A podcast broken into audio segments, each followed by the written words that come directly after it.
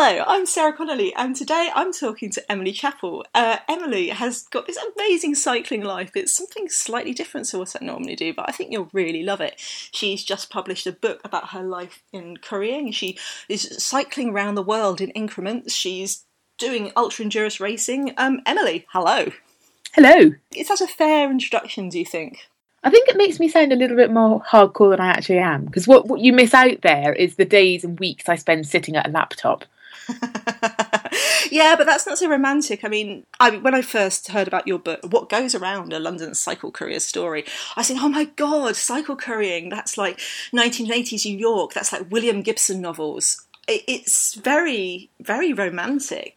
And you talk about that a lot in the book, but is it kind of a weird thing now you've moved from that to a writer? Which is just as romantic in a different way. Yeah, well, it is. It's it's funny because they they were both jobs that for me had this huge kind of mythology attached to them, which for a long time stood in my way of actually going for it. So I, I wanted to be a courier as soon as I found out what they were, but took years before I thought I'd actually be capable of it. And I always wanted to be a writer since I was a kid. So this is now pretty much a dream come true, which is is lovely. Let's start with your book. You were a cycle courier for how many years? Uh, six, six or seven, off and on. Do you talk in the book, and you, as you've just said, about being kind of seduced by the romance of couriering? But mm. what got you started there? Um, well, I was seduced by the romance, so that that went on for a while, and then I think it was. It's always a combination of many things, isn't it? What it really was was finishing my master's degree, um, and it was in gender studies, so I was never going to get a very good job. and there was a recession starting at the same time. So I did apply for a few jobs and uh, didn't get them. And this was the one that stuck. and didn't let you go, as you talk about in the book. Yeah, it sucks you in. I'm always reluctant to say that it's like an addiction because I'm not sure whether that is um, appropriate, given that addiction is quite a, a serious health problem. But there's so many things it has in common because you just you get really really into it and it's great and you feel like you're omnipotent and you're flying. And then you think oh well i'll just i might go and do something else for a bit. And then you realize you can't. And if you stop couriering you feel really awful and low and grey and miserable and twitchy. So you have to keep doing it. And it's very very hard to get out of. And then once you're hooked on it you start to realize all the bad things as well. And there are loads of bad sides and they're really bad. So you know you you sit there on a a cold January afternoon, soaked to the skin, shivering, hurting. You can't feel your hands. You're not going to pay the rent that month because you haven't made any money. And it's all terrible. And then a car hits you, but you can't get out because you're hooked. well, I'm quite interested because you seem to have got out by cycling around the world in bits. Yeah, I it's quite strange how I got out of it because I I didn't want to. I I always thought at some point I'm going to get to the point where I need to and want to, but I never did. And it's just life has sort of pulled me out of it. One of the things that made me really not want to stop couriering was that people tend to slide downhill a bit afterwards. Um, I mean, they tend to go on to quite interesting things, but usually, you know, they, they end up sitting behind a desk, they put on a bit of weight, and they don't cycle so much. I always imagined that being a courier would be like the height of my powers and my youth and beauty. and when I stopped, I would go back to being this kind of slightly plump grad student who didn't really get enough exercise or fresh air. And I thought that would be quite a shame. But what happened instead was that I found other things to give me the same hit. So mm-hmm. I think I'm basically even more addicted. So eventually, couriering wasn't enough. I had to move on to the hard stuff. So I started with the cycling around the world stuff. And then bike touring is pretty hard, but it's not that hard. And so I had to find harder things to do. And that's when I got into the winter stuff. And then I realised that along the way I'd somehow got quite fit, and took me quite a long time to realise that was the side effect of all this cycling. and so now I'm going into into racing.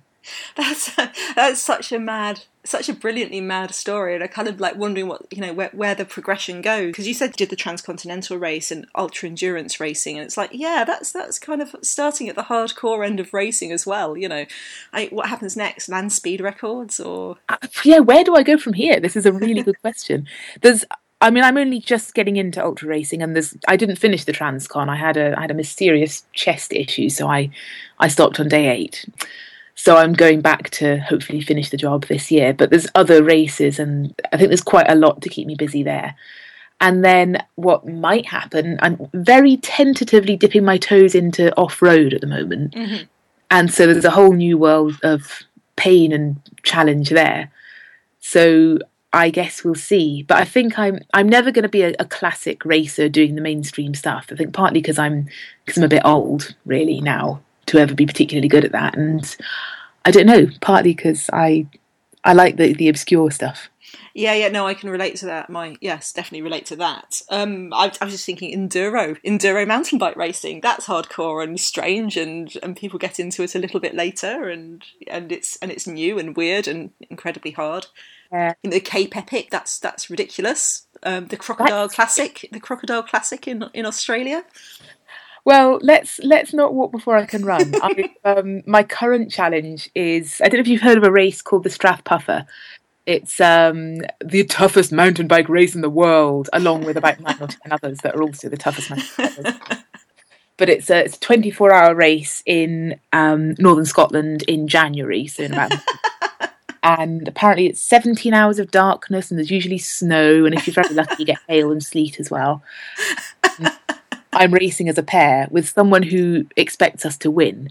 Oh. I'm basically new to mountain biking. So this is either extremely hardcore and admirable or just really foolish and dangerous. I mean, have you always been like this? You know, because couriering is a dangerous job and this is insane in a lovely way. I haven't. No, it's it's been a progression. So I spent my entire twenties just sitting on my ass, wishing I was this sort of person, but never doing anything about it because I thought I wasn't. And then couriering was what kind of um, made me realise I was capable of doing stuff like this. But a lot of the things I've done so far, I've really kind of over prepared for and fretted over. Like my first big bike trip I was so panicked when I was preparing because I thought I was, oh, I'm, I'm not ready, I'm underprepared, it's all going to fall apart. And then when I started and I met people doing similar things, I realised I was way over prepared. And that's happened with quite a few of the other things I do. And I tend not to do things until I'm ready for them, or perhaps could even have done them two years ago. Mm-hmm. And now with stuff like this, like with the Strathpuffer, I am throwing myself in almost completely cold. So in a way, that is quite new for me, but it's I'm just I'm becoming less and less cautious. yeah, I, know, I, noticed that about your blog. That there, I was reading a couple of your blog posts, and you seem very self-critical. Like you say something, and then you kind of almost, oh, but maybe, maybe that was because of this, or maybe this was because of that. And I noticed there's a little bit in the book. Is that is that like a something that stopped you doing things in the past? That kind of, oh, I, I, this is my idea, but but maybe there's something else. Ooh, well, that's that's that's a really interesting question. I don't even know where to start with that. um, I think, and there's this sort of thought floating about in my head that maybe it's a woman thing, but I'm I'm always reluctant to say that. But I think in academia and in cycling and whatever, um, which I have done quite a lot of, always as a woman, because um, that seems to be how I do everything. Uh, I've noticed that there's this sort of you can broadly generalize that the, men or the more male thinkers tend to say it is like this this is how it is. Whereas women tend to be oh so there are many different ways of looking at this many perspectives. And the the way incidentally that i finally got a really good mark in my first degree was figuring this out and writing my final exams as if i were a man so no gray areas at all. Yeah. but i think in my normal life and it might just be an emily thing rather than a, a woman thing yeah, there are so many different alternatives to everything, and the, everything is so subjective. And um, I think because I've changed so much, I now I don't really trust myself completely with anything, and I always make sure that I'm very firmly believe whatever it is I'm doing at that moment. Mm. But knowing how different I was ten years ago, I then think, well, in ten years' time, who knows what I will be thinking and doing. yeah, and you were saying in the book that being a courier and being on the bike you liked it as opposed to academia because it was very instinctive that you just were kind of there in the moment without having that thought stuff. I mean is that one of the things about the job you know the, that changed you do you think?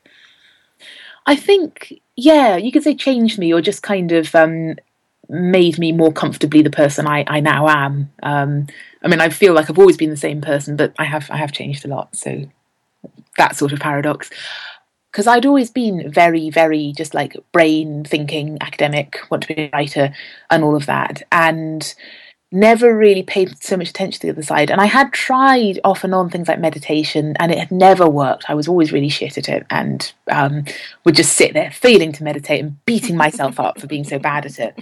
And that was something I found in cycling. I found that sort of ability to just kind of switch off and zone out and, and be at one and all of that and so yeah i think it has been a, a, discovery. And even now so my life is sort of balanced between as i said sitting at a laptop writing stuff or you know tweeting other important things and um, being out on the bike.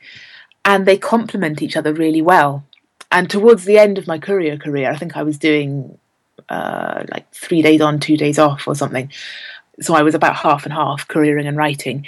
And just balances you out wonderfully because one half of your life is completely not not brainless but it's a completely different part of your brain and it's your body and the other half is kind of narrow focus concentrate switching your mind on sort of thing mm. and now when i'm uh, when i'm working here at my desk I very consciously know if, if it all starts to grind to a halt or I'm stuck on a paragraph or with an idea, I go out for a bike ride and that's how I sort it out and that is how it works.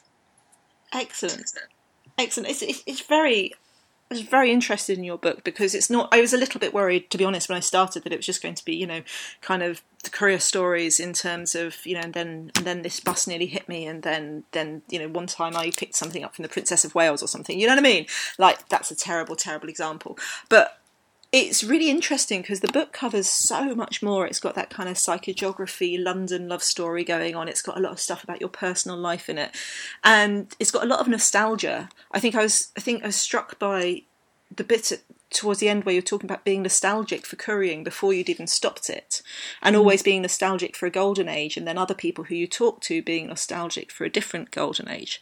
And how did you decide to write like that? Did it just come, or did it just come naturally? Well, it came naturally. I think I, when I sort of started writing the book and started thinking about how it would be, and probably had even before I decided to write it, had been thinking about that for a while. There were so many different things and, and themes that I wanted to put in, and now now it's just about okay. But when I first finished the book and sort of signed it off and said, right, this is it, I just felt awful because I'd only managed to get about 10% of what I wanted to put in, in, into the book. And, you know, there's so many whole characters and relationships that aren't even in there. And there's loads of, well, there's loads of stuff that got cut. I shouldn't really say that because everyone will start wondering what it was. Um, but there's there is just so much to the job. It's such a a diverse mixed bag, and there are so many different sort of registers to tap into. You know, there's there's there's the social and there's the amazing camaraderie and the characters and there's all the London stuff and there's the the things you think about time and space and movement as you're as you're going around it all. I think any one of those those themes I could have written a whole book on, and I still think I think I'm pretty much done with it now. But maybe one day I'll come back and write an 800 page novel a novel with a with which goes back to those things. It could be good. It could be good. Also, with a novel, I could put in all the all the gossip. Yeah, I was wanting to ask you about that because I think there was the bit where you were talking about, for example, knowing someone who may or may not have had a slightly shady business ed- edge of their business um, in bike sales, and I was like, oh, that's interesting. Like, I was wondering while I was reading it how much of it was anonymized or you know, kind of sanitized, I guess. Um, it's sort of uh, maybe maybe half and half. Um, there's some characters who who are sort of slightly made up or you know rearranged a bit mm. for their anonymity, and there's some who are there pretty much as they are, but they're renamed.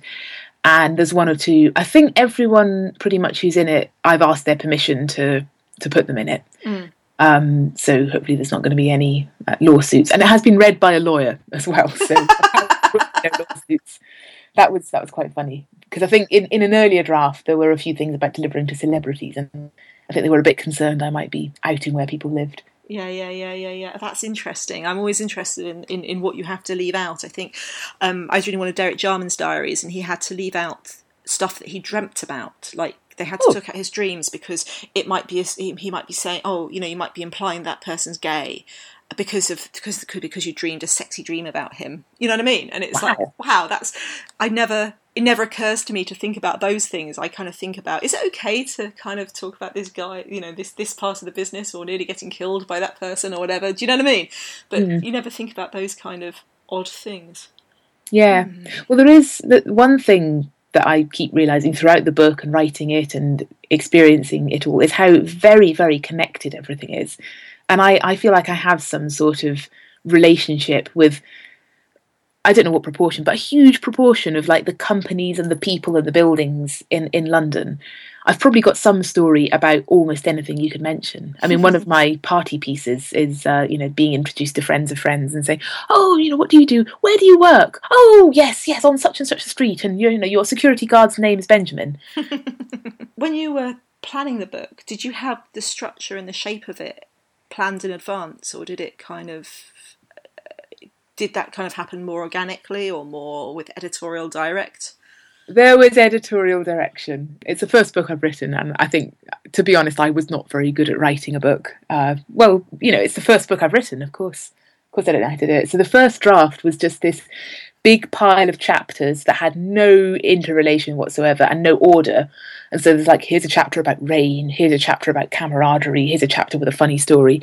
And I just kind of handed that all to my editor and then buggered off to Alaska for three months.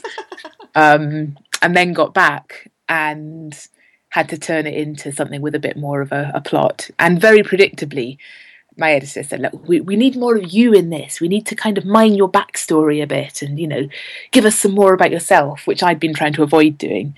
And so then I, that's when all the sort of stuff about Ash came in. Um, And it became more about me and my journey and all the kind of detached stories I'd written got attached in various places to that. Oh, that's interesting. You'd been you'd write, been writing before. I mean, you've obviously been blogging for years, and you've written for various publications, haven't you? Did, did it feel a little bit hard when someone came back to you and said, "No, no, do it differently," or did it just feel fun, interesting? I think the latter. I think I, I've always felt I could do I could do with more feedback, and it's quite hard to find someone who is qualified to give it and willing to give Yeah. it. Yeah, And I was really looking forward to having a professional literary editor looking at my work and saying, well, you know, this this is good, but we could make it even better by doing this and this and this. And what about we try this? So I I enjoyed um, the editing process and really could have done more of it with another few drafts or with her pushing me even harder. Yeah, yeah. That's uh, that. That's an interesting thing too, because it's. I guess coming from an academic background as well, you're probably a little bit less. Um, uh, scared of criticism, I guess, than than a lot of people would be. Possibly, yeah. I think also though I've I've just realised this um, as as I spoke that with my writing and my cycling, both of them I've cultivated largely on my own. I in fact last year when I finally you know had an official publishing deal and all of that, and I started feeling like I was finally coming out as a writer, and I was allowed to say hello, I'm Emily, and I'm a writer, and and until then it had been in isolation. And it's been the same with the cycling because until really the last year or so i haven't i haven't really thought of myself as a cyclist or publicly been a cyclist and i certainly haven't been cycling with other people or entering races or things like that um, and now i'm starting to take myself seriously as an athlete and i you know i've had bits and pieces of coaching and things and i've been going for rides with other people and learning from them and it seems like it's happening at the same time with the, the cycling and the writing. It's it's becoming official, and I'm starting to um, more consciously develop my art and display my weakness and vulnerability to other people, and then learn from them and become better. And it's um, yeah, it's a bit harder with the cycling actually. The writing I don't mind criticism so much. The cycling I. I, I want it, but I sometimes find it harder to take. Yeah, I was reading one of your blogs about um, right going on a club run and kind of look about interaction. Well, especially being a woman and having interactions with men in the cycling world and stuff like that. And you're, I think that's one of the things. One of the ones where I've got in my head about the the kind of oh, am I am I am I attributing the wrong motives to them and stuff.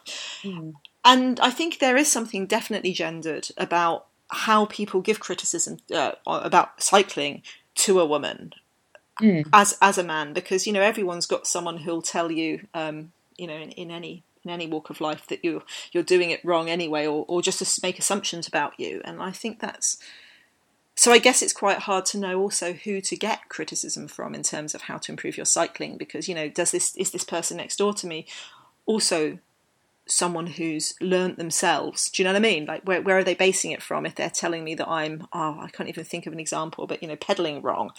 Is yeah. it based in fact or is it based in in just them having this unshakable self-belief Yeah, well, I've had I've had a bit of coaching from someone who is actually a coach, and that's um, I I trust her. I think she she knows her stuff. She seems to be pretty good at cycling herself.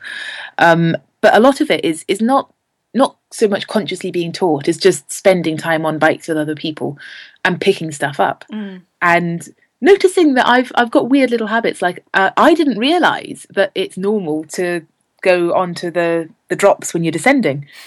Um, I just didn't know because I've always cycled on my own. There was no one to pick that up from, and I spotted people doing it and thought, oh, and now I've realised that's what you do.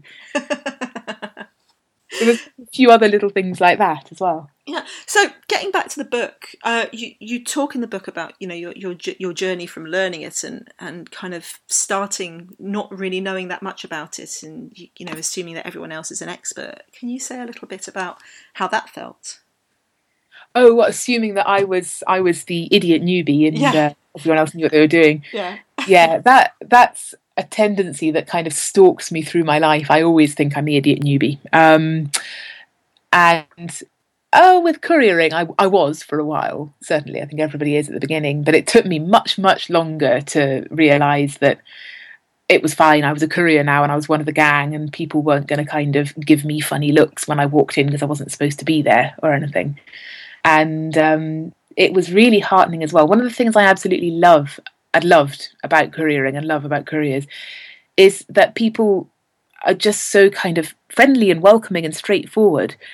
And they really they will take you however you come because I'm not your typical courier.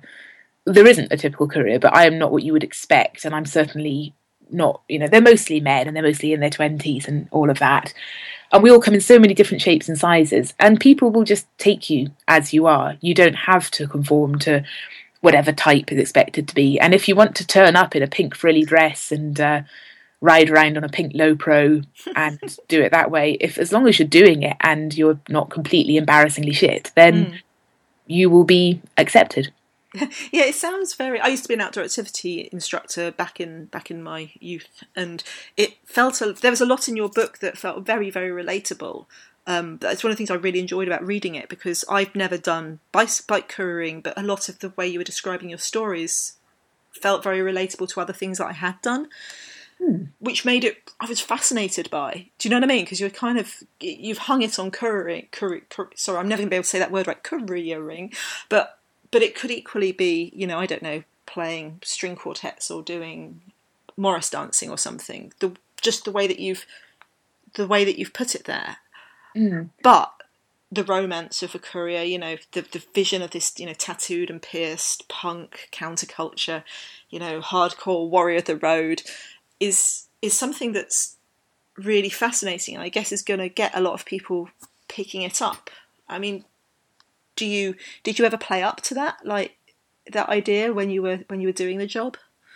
Um, by my standards, I think I did, but by no one else's standards because I I'm really I don't know. In as a as a courier, I was so middle of the road most of the time, and occasionally I would do something like wear a denim cut off miniskirt over my cycling shorts and think I am so hardcore, but I, I wasn't. That was a totally normal thing to do so I think I I did have this um, I had this sort of pleasing idea in my head that I am zooming around London and being all countercultural, but I I was one of the one of the frumpiest couriers. I wasn't um, I wasn't cool. I think a lot of people, a, a lot of civilians, and a lot of friends now think of me as quite cool because you just automatically are if you're a cycle courier. But if you get past that mystique and look at me dispassionately, uh, I'm really not. I'm dressed in kind of ripped, baggy shorts that have seen better days and a free cycling jersey I got through work. And I smell a bit funny, and my bag is six years old and falling apart. And I don't really ride that fast. Yeah, yeah. You, I mean, you talked in the book about the smell and the dirt and The and, and the kind of the the the the humans the human side of being on your bike all day, which just made me laugh out loud a lot. And you know, talking about being in lifts with models and things like that, it was um, it was just funny. But was that was that weird? Is that a weird thing to go away from? I guess.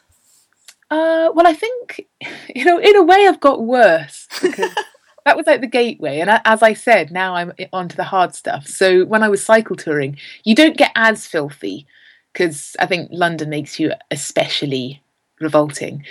But when I was touring, I would often go for days without a shower, and you know, you're on the bike all day, and then you're sleeping, and so you build up a certain odor then. And of course, endurance racing, you don't even stop to clean your teeth Mm. so you smell particularly bad. so I think actually it's just steadily getting worse. so basically, um, as you know, when you said what happens next, what happens next, you'll kind of be banished to an island by your friends for your own good. Very probably, yes. Or just strategically bought um, shower gel. Here you go. I just thought you might like this. or your Christmas presents are Lush bath bombs or something. Yeah, Yeah. yeah, yeah. and a biosuit. So, so I mean, you talk in the book about being really interested in other courier stories and and courier mythology and courier history. But what made you? I, this is a really dumb question. I apologise in advance for it. But what actually made you sit down and make, write the book about it? Uh, oh, very prosaically, um, a literary agent got in touch with me and said, I think you should write a book about this. And said she could sell it to a publisher. And I put up some token resistance and then said, well, okay. and then it just happened. Yeah, well, it, it was it was far more long drawn out than that. Um, I had because I had a courier blog before I had uh, the the one I currently have. I blogged about being a courier for a couple of years, and that was sort of moderately popular. And quite often people would say, "Oh, you know, you should turn this into a book," and I would always say, "No, no, I really shouldn't because um, it's such a diverse, beautiful industry, and I could one person could never represent all that. So the only possible way to do it would be with an anthology with a lot of different people's voices, and I feel I would be letting the community down by profiting from their stories." Uh, that didn't last long. Um, but I did. Um, that was my my view for a long time, and that was that was the argument I, I put up. And of course, couriers being the wonderful people they were, they don't feel for a moment that I'm profiting from their stories. When it came out that I got a book deal because um, someone read it in the bookseller. You know, you, you assume couriers are illiterate, but they actually read the bookseller. Um, so it spread like wildfire, and everybody was coming up and congratulating me, and everybody was just really, really pleased and proud of me and happy. And uh, I um, realised I was being paranoid again. so you did it. Yes, yes. And uh, writing a book takes a really long time. How long? How long was it from start to finish? Uh, it was about two years. Um, but I feel like very little of that time was actually spent writing. You know how it is. Um, The time you actually spend working Mm, mm, mm. the time you you sort of claim to have spent doing it. Yeah, yeah, procrastinating and panicking about it and thinking about it and planning it just perfect. Yeah, which I think you know that all that all adds in to the thing. Hmm. But one one thing that was really good with sorry talking about writing process is probably quite boring, isn't it? But uh, the the one thing I find was great was um, having having the three month break for the winter trip. And then I had another deadline right before the Transcon, which was not ideal in some ways, but was actually good because then I had I got it off my chest and then had a total break, and then came back to it fresh. So I'm going to do that with future books. I think like schedule trips in between drafts. Oh, that sounds like heaven. It is. It is. It's wonderful. So, uh, when you were writing it, did you have any other authors in mind about, you know, uh, authors that you wanted it to be like, or well, not be like in terms of I want it to be sound like them, but authors who had influenced you? Hmm, um, that's actually an interesting question. I don't think I really did, um, and I think I tried not to. I think a few writers have this thing about trying not to pollute their mind too much by Mm. reading very strong flavors whilst writing.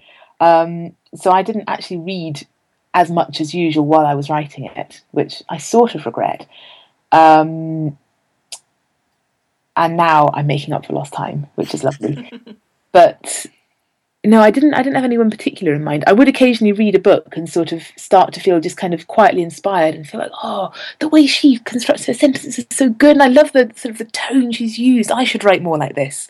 So it's probably a few smaller influences, but uh, nothing, nothing particularly strong.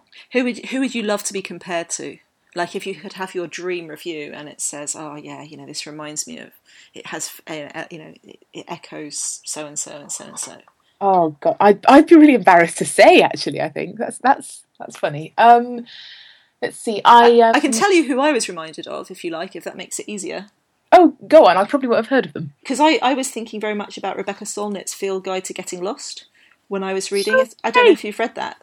I have it on my desk at the moment. I'm holding it in my hand. delivered yesterday oh my god, that's brilliant. and I had I haven't read it all, but uh, this is quite uh, uncanny. So the day after I finished my winter ride this year, I was in a place called Port Townsend, which is a peninsula on the end of a peninsula, right on the end of the American continent near Seattle. And I found a wonderful bookshop, and I was completely zonked. I just cycled through three months through the winter, and I was barely conscious. And I spent a whole afternoon sitting in the chair in this bookshop reading a field guide to getting lost. Um, and I just flicked through it yesterday when I got it. I don't I don't recognise much of it, but it made a really huge impression on me. And there's some particular bits of it that um, just you know you know there's some things you read and you just think I'll be coming back to this chapter mm. for the rest of my life. Yeah. And that that is probably the highest compliment you could have paid me. well, I, I, have to admit, I have a big yen for psychogeography, and um, also for you know walk. I but the, I, walking books are kind of the thing that I've I've, I've looking at. But it, it kind of reminded me that that kind of interleaving of like the history and the the, the, the kind of psychogeographical elements and the different parts and the, the way that it kind of strands a lot you know a lot of different themes and stuff seem to spiral around in your book and kind of loop together or come together. And, and anyway, this that's the book. That's my book that I that, that it was that I thought of when I was reading your book. Thank you. I, I don't think anyone's going to top that. well, you'll have to do that. Well, I mean, that's another interesting thing I was going to ask you about because, of course, you're in the middle of a media media kind of uh, promotion, and is that weird? I mean, having you know, your cycling was very solitary and your writing was very solitary. Is it strange to now be in this world of media and questioning and um it is yeah. It is really strange. And i've i've come into it a little while ago because i've been doing talks and things about my trips and stuff like that. So i'm i'm sort of now i know roughly how it works. It's going to kind of boot up a level i think in january. But it is weird. And it is weird people asking me all about myself and other people wanting to listen. And I mean, you sort of don't know where to go with it because you think, well, I can just, you know, lap it up and be like, yeah, I'm great. It's wonderful that you want to hear about me. But I don't really, I don't have that in me and I wouldn't want to become that sort of twat. But you can't spend all your time saying, oh, no, no, no, no, I'm nothing really. No, no, no.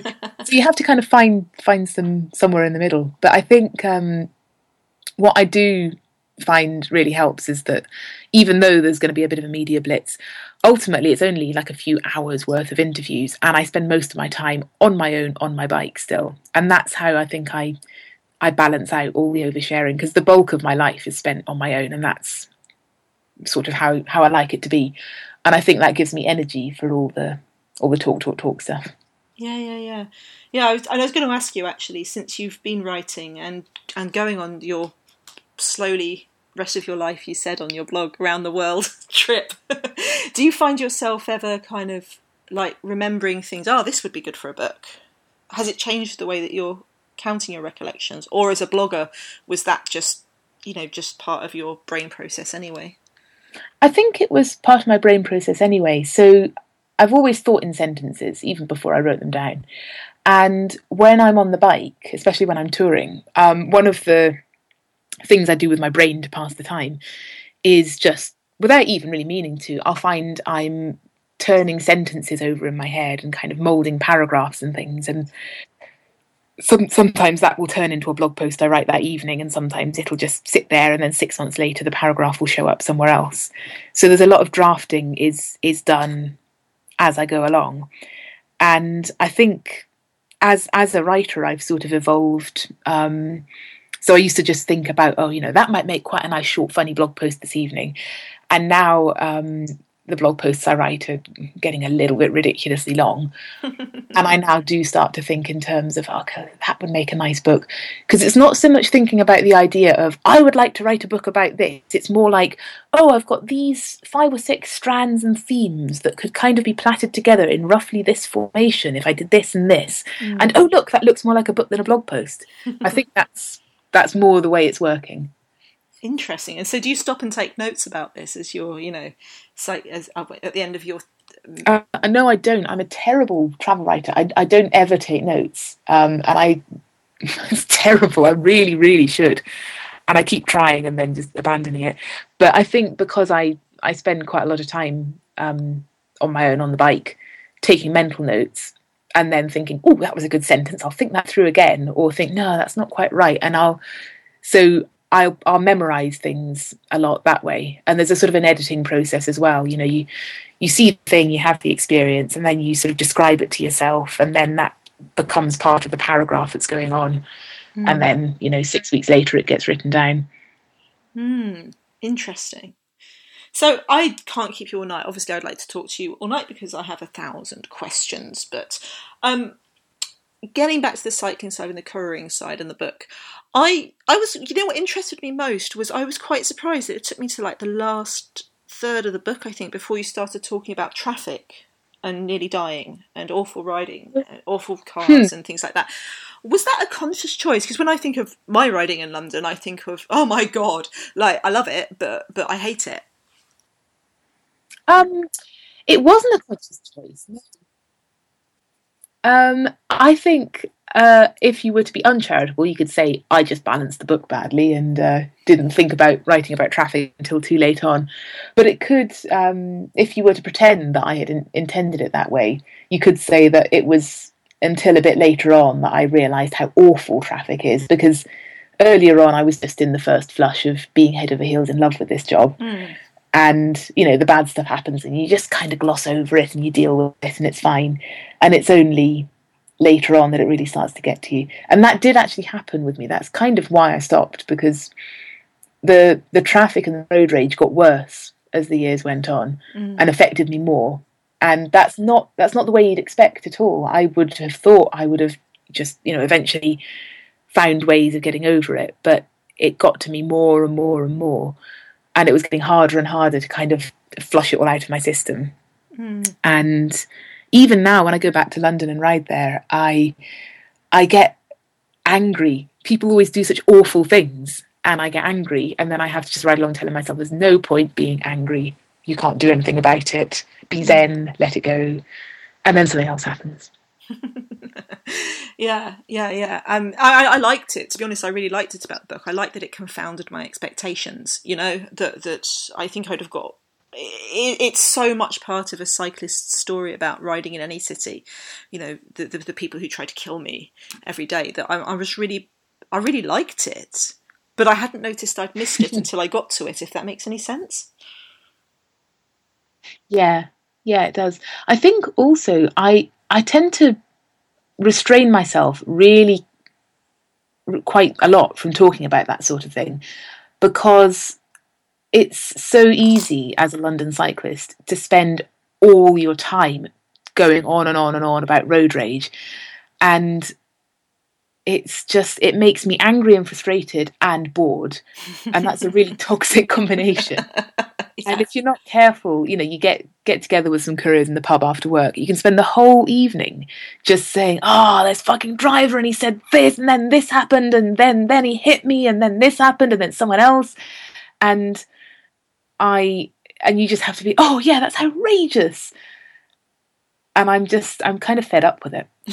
so I, I, try to avoid even getting into those conversations. Yeah. That, they really they make me they put me on edge. They don't make me happy. Yeah yeah, yeah, yeah. And that's that, that's interesting. That that's very interesting. And another question I wanted to ask you about actually was I was very interested in your balance of how you explained the geography of London because you know again one of my worries about the book was that it was going to be oh you know a lot of stuff about explaining how you get from I don't know Paddington to Soho or whatever and I found it really interesting because I, I I grew up in London, so there's a lot of places that you're talking about that I can picture, but equally there's a lot of places that I've no idea about. But by the way you're talking about them, I know what it means. And I was wondering how you whether whether you consciously were balancing not just being an A to Z with mm. making it understandable for people who've never seen London.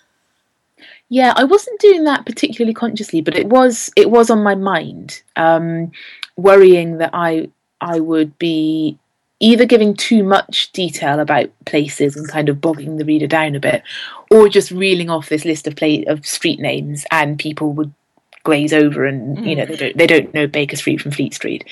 And I think there's always I mean there's going to be a variation in the people who read the book. Some will be couriers and know London than I do, and some will be my mum who doesn't know it at all.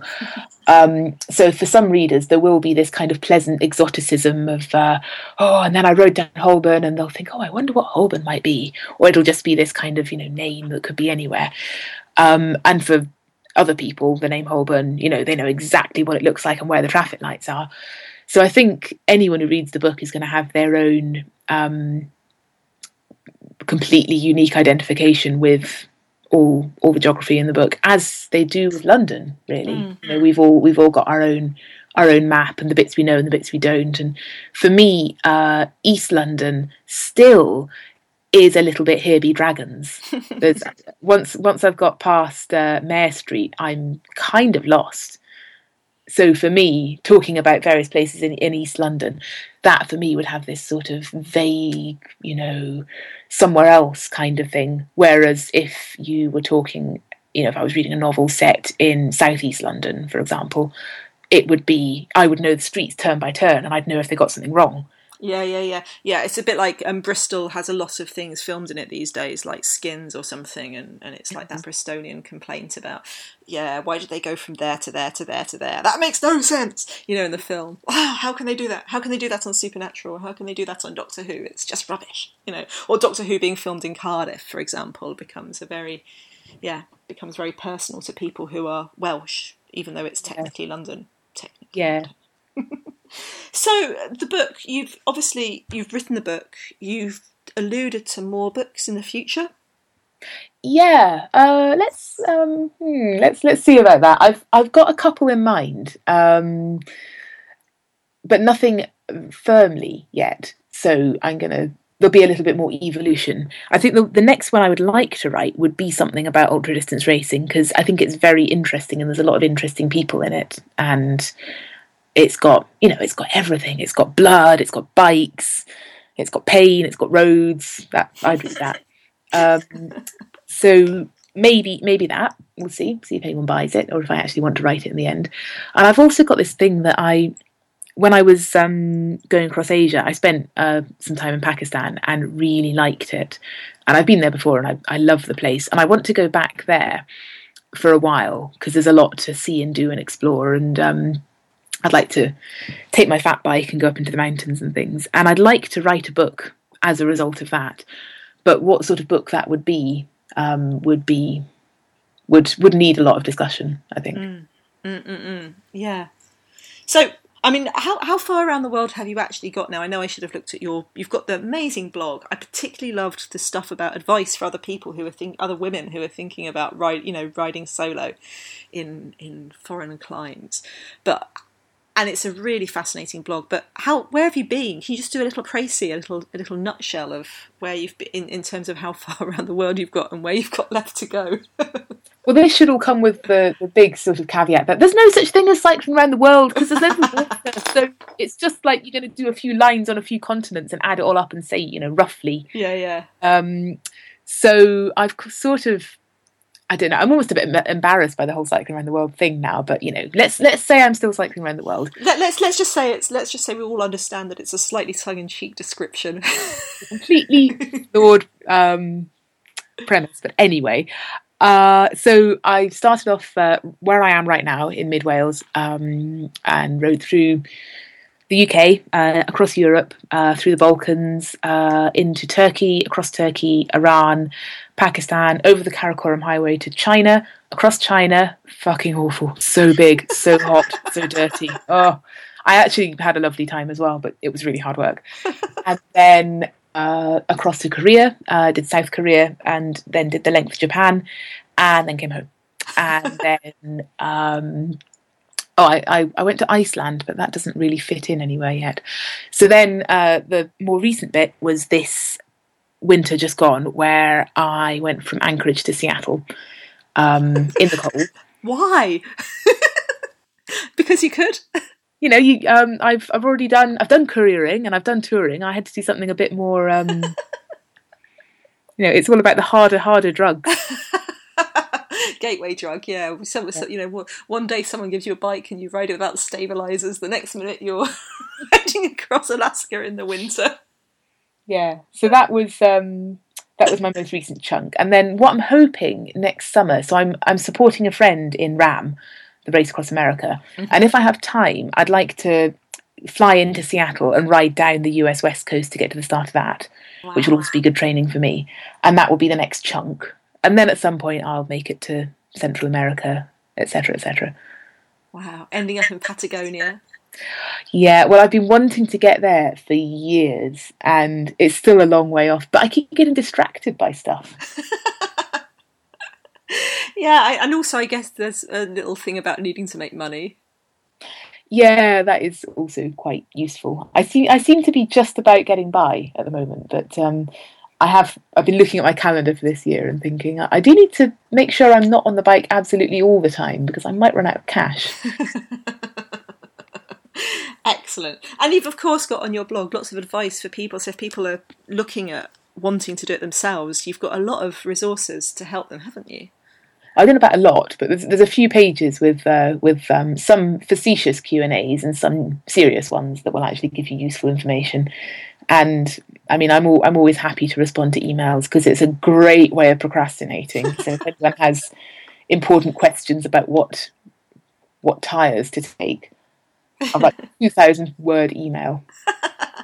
Excellent. Well, good luck with it. So, if people want to buy your book, it's called What Goes Around by you, Emily Chappell, and it's published by Faber and Faber and The Guardian. And when's it out?